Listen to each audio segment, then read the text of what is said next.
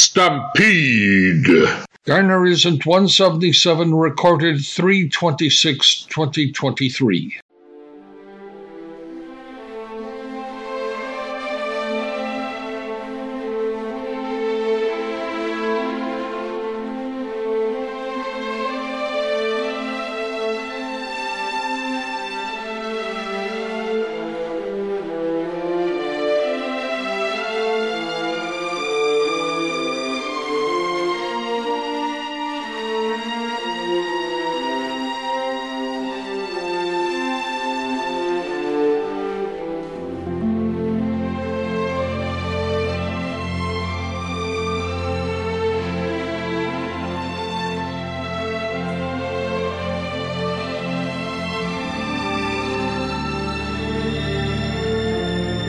Música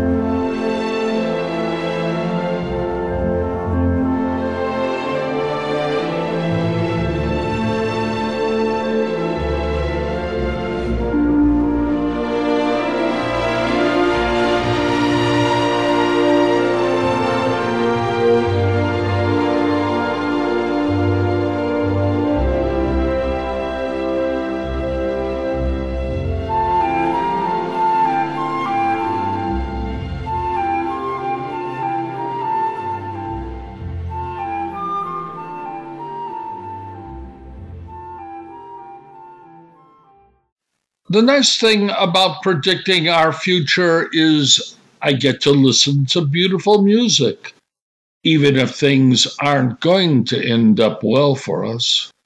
I wish all of the evidence pointed in the other direction, and it was different than the way the powerful have Americans seeing what's happened.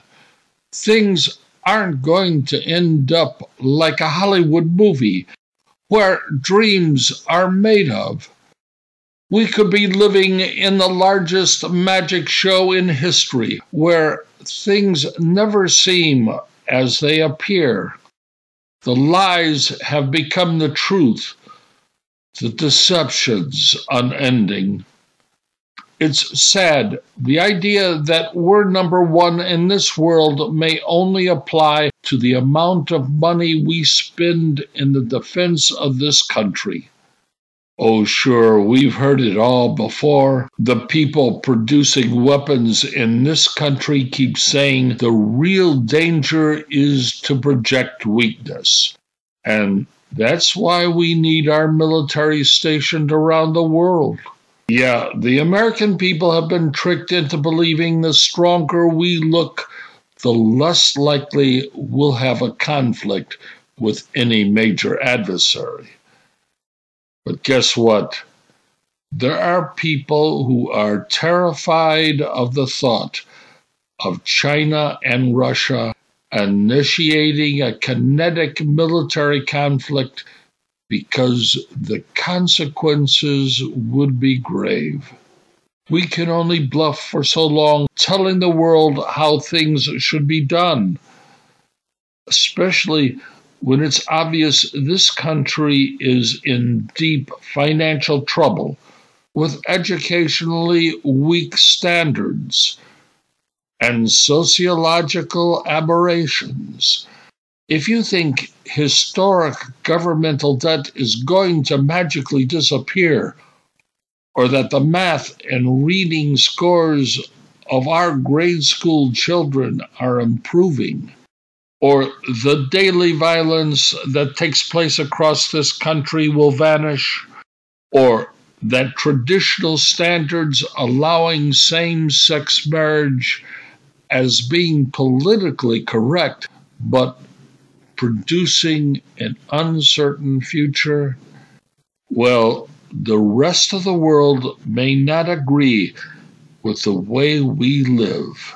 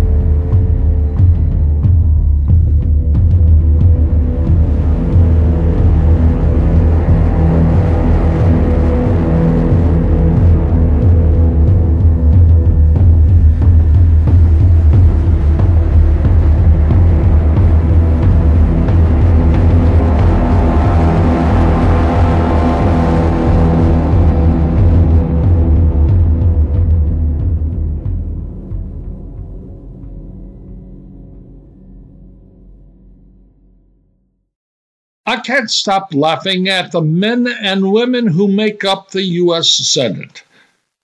Every time I turn on my TV and listen to a senator, I'm convulsed with laughter. These people are pompous, hypocritical, self serving, arrogant buffoons. They make clowns at the circus look like tragic figures compared to the monkey business they produce. I try not to single out some of these important individuals for fear of failing to communicate how much they love their position of power. Recently, I dialed into a Senate committee questioning Janet Yellen, our government's Treasury Secretary, on the soundness of America's banks. Now, being questioned about the financial strength of our country's banking system is nearly a joke in and of itself, considering the institution she represents is over $31 trillion in debt.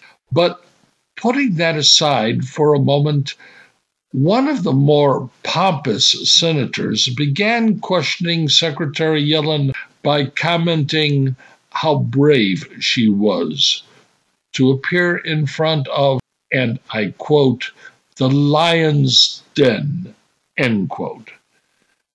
I watched the entire committee of senators questioning the secretary about the recent bank failures and the concern of its spreading to other banks.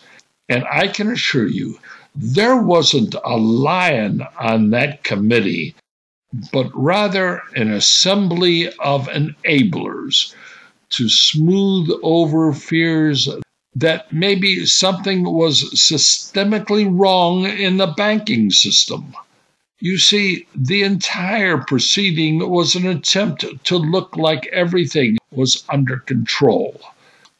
That within a few days, the American people wouldn't even remember what had happened, and the contagion of a stampede had been averted. Now, it's a curious thing that the People's Republic of China holds about $1 trillion of America's debt. And Secretary Yellen is planning a trip to Beijing to talk about America's economy.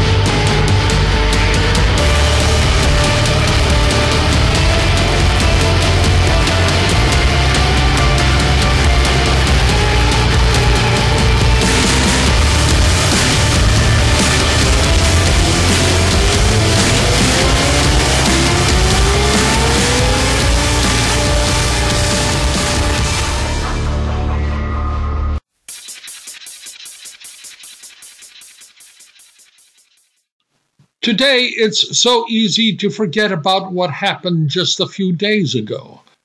And believe me, that's the way our politicians like it. It's called societal amnesia. But let me refresh your memory. If you were an adult in 2008, you might have remembered what was called a financial crisis as a result in the banking housing market. It had never been seen since the Great Depression. Now, I only know about the Great Depression by my grandparents, who lost their house, and my grandfather, who had to beg for work. But talking about 2008, maybe these words will refresh your memory. On Friday, September 18th, 2008, Henry Paulson, the Secretary of the Treasury, Ben Bernanke, the head of the Federal Reserve, and then Speaker of the House Nancy Pelosi requested a $700 billion fund to acquire toxic mortgages. And I quote Bernanke if we don't do this, we may not have an economy on Monday. End quote. The stock market had plummeted, and by March of 2009, It reached its lowest point with the Dow at 6,469 after its peak in 2007 at over 16,000. In 2008, the economist Dean Baker said, and I quote, the problem with the economy is the loss of over $6 trillion in housing wealth and even a larger amount in stock wealth. End quote. Banks were not well capitalized. So, $600 million in U.S. treasuries by central banks around the world were bought to stop the bleeding. Over 300 billion of that 600 came from the People's Republic of China. And China has continued to be the largest holder of U.S. Treasury debt, with Japan being second. By 2011, China owned $1.5 trillion in U.S. debt and was paid in interest on that debt $73.9 million each day. That was 12 years ago and our total debt back then was $14.9 trillion. As we all know, our debt is now over $31 trillion.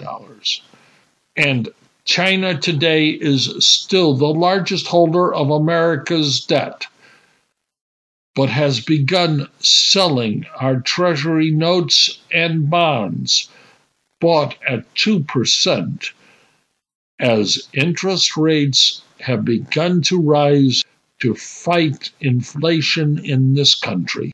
Now, Janet Yellen is planning a trip to Beijing, and you might ask yourself why.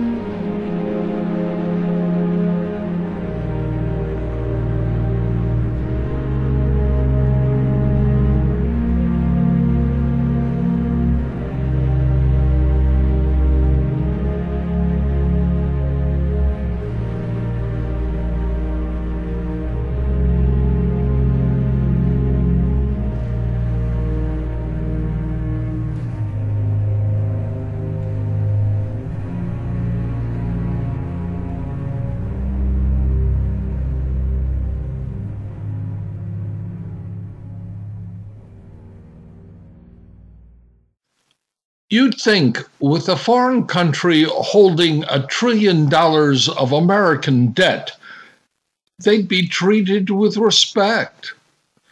Usually, when talking with a banker that holds the mortgage on your house, you don't threaten him with physical violence. And that's exactly what we've been doing with the People's Republic of China.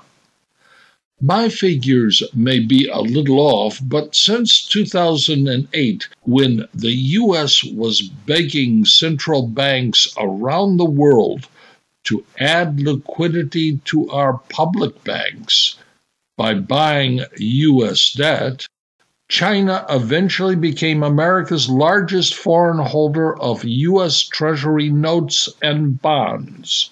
They hold nearly a trillion dollars of American debt. And according to my research at 2% interest, that works out to about $73.9 million a day.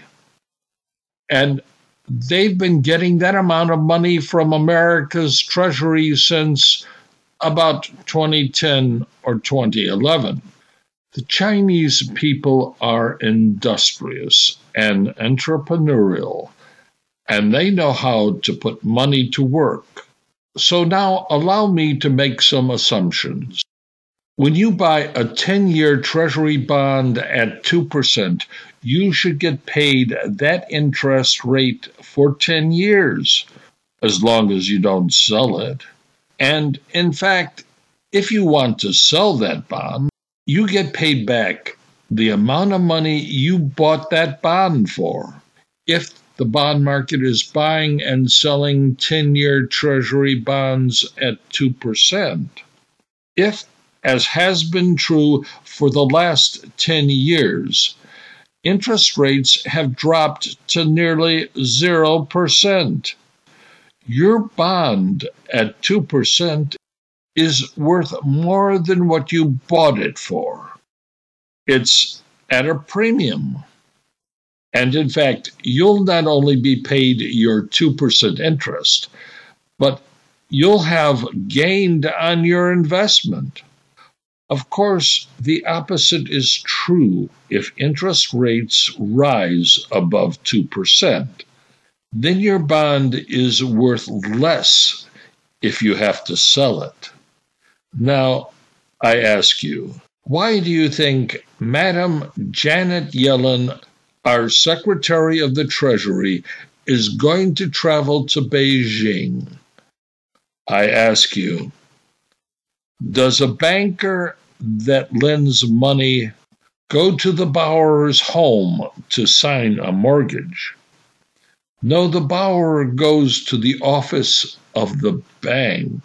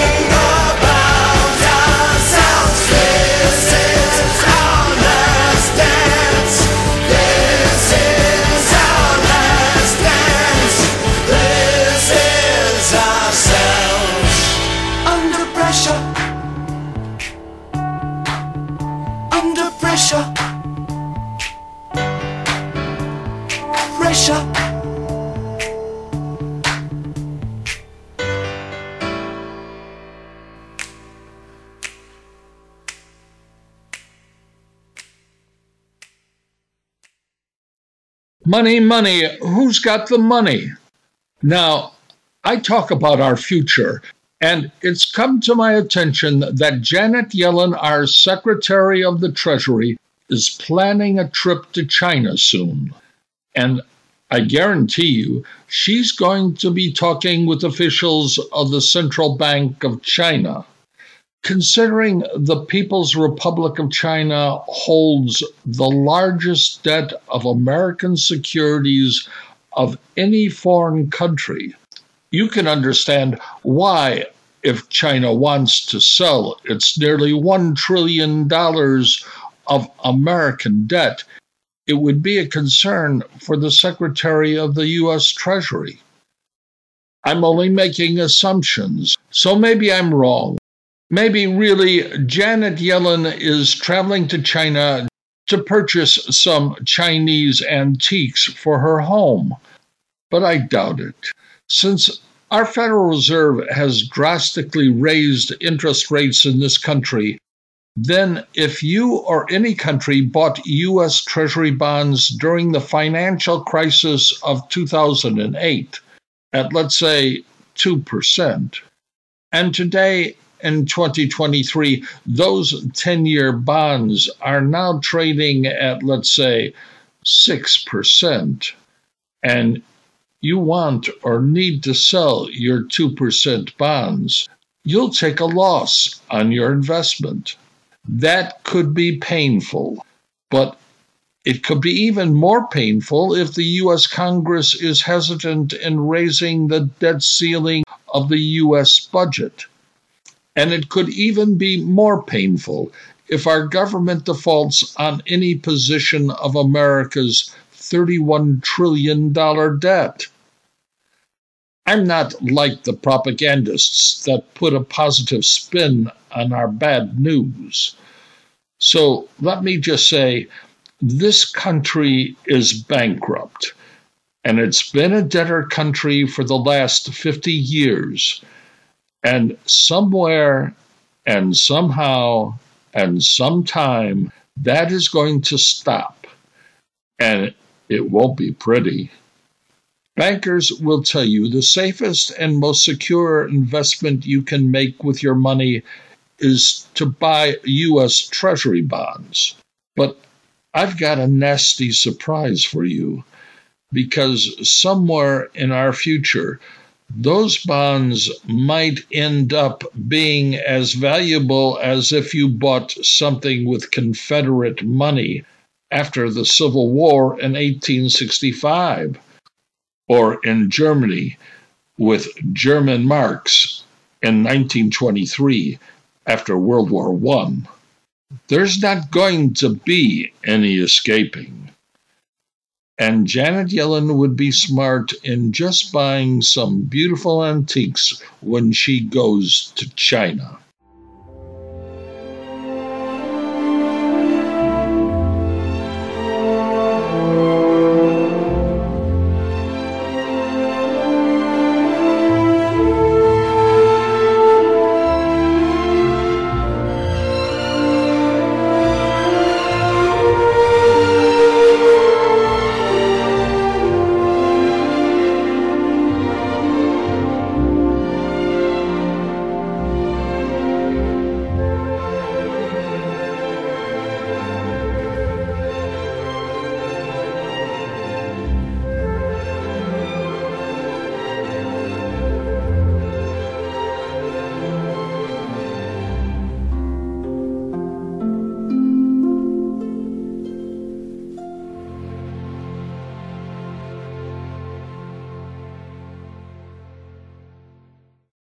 This week on Garner Isn't, you first heard John Williams' composition for the 2002 movie Minority Report. Then, from the 2015 movie Sicario, Jóhann Jóhannsson's work The Beast, followed by Tyler Bates' soundtrack for the 2017 movie Atomic Blonde, Finding the UHF Device, Next was another piece by Jóhannsson, Pile of Dust, for the 2017 movie Mercy. Then Queen and David Bowie's short cut from the recording Under Pressure. And to close with a short cut of Williams' Minority Report. Stampede, written and performed by Edward Garner, in Morro Bay and Paso Robles, California.